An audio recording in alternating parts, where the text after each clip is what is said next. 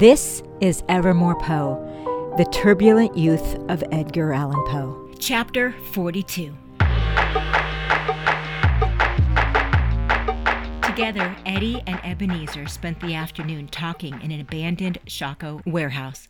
She didn't even let me explain, Eddie told his friend between swigs. And my pa, I have so much wrath for that guy. I swear I could kill him. He's setting me up to fail with my writing. I know it. And now, Juliet, who the hell does this guy think he is? I thought the two of you were getting along, Nez asked. Well, that's just it. We were. But now this letter about Juliet, Come on! He acts all deedly dee, but I swear, Nez, he's been playing me like a fiddle, as if I'm one of his business clients or something, always with the agenda. How stupid does he think I am? Well, I'm not falling for it anymore.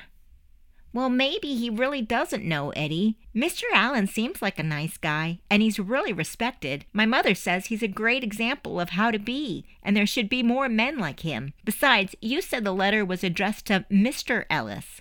Don't kid yourself, Nez. My pa knows what he's doing. He's clever like that. You saw him at church that day, didn't you? He was chatting up that horrible man, just like Mr. Ellis. But, Eddie, you still don't know if your pa was really part of this or not. Don't go defending him, Nez. The man has positively lost his humanity. That is, if he ever had it. He's all work, work, work, and nothing else. That's everyone's parents, Eddie. But I know what you mean. It's like you hit a certain age and you start dying from the inside out. It happens to everybody. It's going to happen to us, too. No way. I'll never be like that. I'd rather die penniless in a gutter than become John Allan. Ebenezer mumbled something about not having a father at all, but Eddie was so incensed he just didn't catch it. Womanizing spendthrift on others, but cheapskate at home. Do you know he moves me to a new school each time the tuition goes up? I'm 14 and I've been to four completely different schools the seminary, the academy, there was the Manor House School in London, but I'm not even counting that. But before that, I went to Mr. Irwin's school right here in Richmond. Speaking of Irwin's school, there's this kid called Edwin Collier. Eddie took a long drag of booze and told Ebenezer all about the letter he'd found regarding Edwin Collier. Cheating bastard! Anger and jealousy flushed out of Eddie with each drop of liquor. Ever the kind shoulder, Ebenezer listened, letting Eddie exercise years of pent up etiquette repressed rage. By the time he was finished, Eddie was inebriated with false bravado. Pa would be home from his trip by now, and Eddie was in a fighting mood. He walked home with a lumbering gait. When he got there, the house on Tobacco Alley was quiet. Ma and Nancy were out somewhere, Juliet nowhere to be found. Pa was shuffling papers behind the closed doors leading to the study. Eddie took one last breath for strength and hurled the pocket door open. John Allan swung around at the sound of the commotion, giving his foster son a blank stare over his bifocals. Eddie, what is it, son? I'm not your son, he started. The floodgates were open. If Eddie ever wanted to turn back, it was too late now. Pardon me? You heard me, old man, cursed Eddie. You've always known. You just didn't care. What the bloody hell are you talking about? Well, let's see. Where shall I begin? Eddie jabbed. You're carousing around with how many women? Ignoring the needs of your own family but giving money to another family? In case you haven't noticed, Ma needs you. Nancy, too. I used to. As for Juliet, she's been the only sane person under this roof since we came back from England. She's been here for each and every one of us whenever we needed anything. And how do you repay her? By sending her away? What in God's name are you talking about, boy? John yelled back. Juliet approached Ellis and Allan with a legitimate plan to buy her freedom. A business deal. And what do you do? You lied about her value so she can't go anywhere? So that you can profit off of her from that horrible excuse of a human being up in Maryland? What? In case you haven't noticed, young man, I've been out of town. No one's come to talk to me for anything. Juliet went to Ellis and Allan, Pa. It's your name on the sign. She came to you for all the years of feeling like he wasn't good enough to be adopted, for all the respect and love he hungered for from John Allan, it all came down to this Eddie went for the jugular.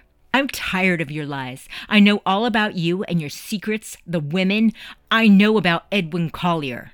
A deafening silence filled the room as the two Allan men stared at one another with venomous eyes. The tension was thick. The insolence was far beyond a whack of a switch, miles beyond a good whipping. After a long pause, John Allan spoke in the most threatening tone Eddie had ever heard. You know nothing.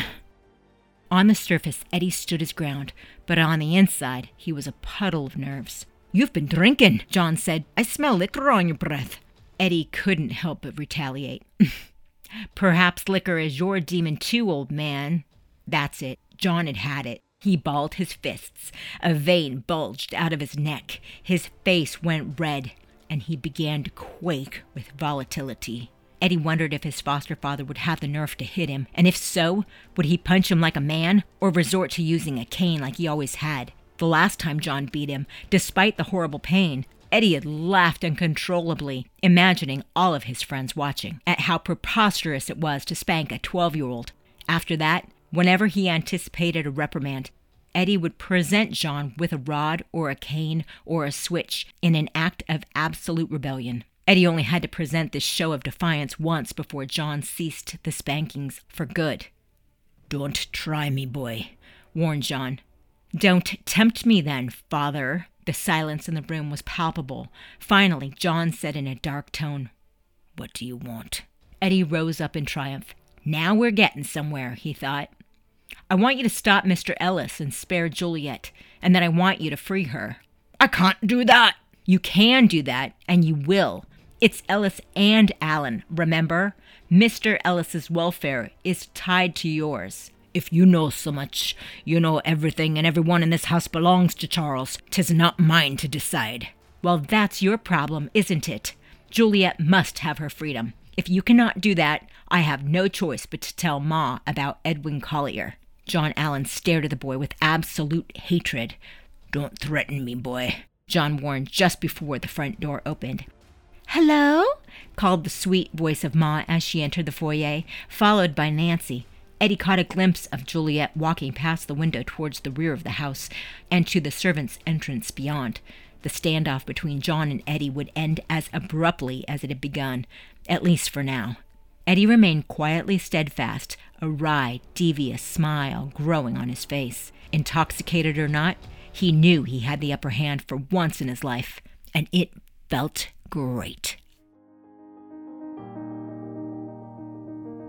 Evermore Poe is the historical account of a teenaged Edgar Allan Poe. If you'd like to learn more about Eddie's devolution to become the master of the macabre, please don't forget to follow and share this podcast. Evermore Poe was researched, written, produced, and edited by yours truly, journalist Chris Kosach. I began my research more than a decade ago using vetted journalistic methods with corroborated fact checking from respected sources, including the Library of Congress, periodicals obtained from multiple Poe museums, scholars, and the National Archives, among other collections, strung together in a narrative style. In other words, my story is mostly true. Our music today is from Esther Abrami. It should be noted that some of the characters in Evermore Poe are composites of real people, including servants and slaves who lived in the Allan home at the time of our story. Please note, while Evermore Poe is based on fact, it should not be confused with the historic record. For that, I hope you will go down your own rabbit hole to research research one of the most thrilling American authors of all time. Our story continues again next time on Evermore Poe. Until then, I'm Chris Kosach. Thank you for listening.